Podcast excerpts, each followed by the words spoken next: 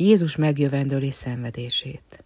Eztán Jézus elindult Cezárea Filipi városa felé, és útközben megkérdezte tanítványaitól: kinek mondanak engem az emberek? Keresztelő Jánosnak, némelyek Illésnek, mások pedig a proféták közül egynek, hangzott válaszuk. Ti pedig kinek mondotok engem? kérdezte akkor Jézus. Te vagy a Krisztus, a Messiás, az Úr felkentje, felelte Péter. Jézus erre megparancsolta tanítványainak, hogy senkinek se szóljanak erről. Utána pedig elkezdte őket tanítani arról, hogy az emberfiának sokat kell szenvednie.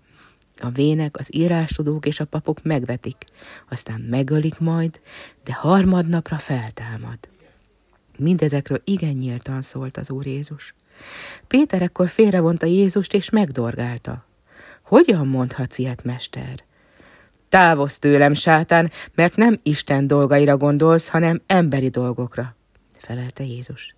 Eztán magához hívatta a sokasságot és a tanítványokat, és ezt mondta nekik.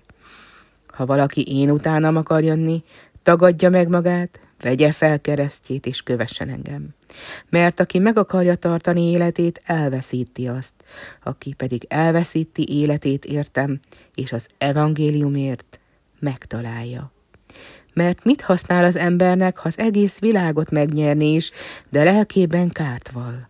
S mit adhat az ember váltságul a lelkéért?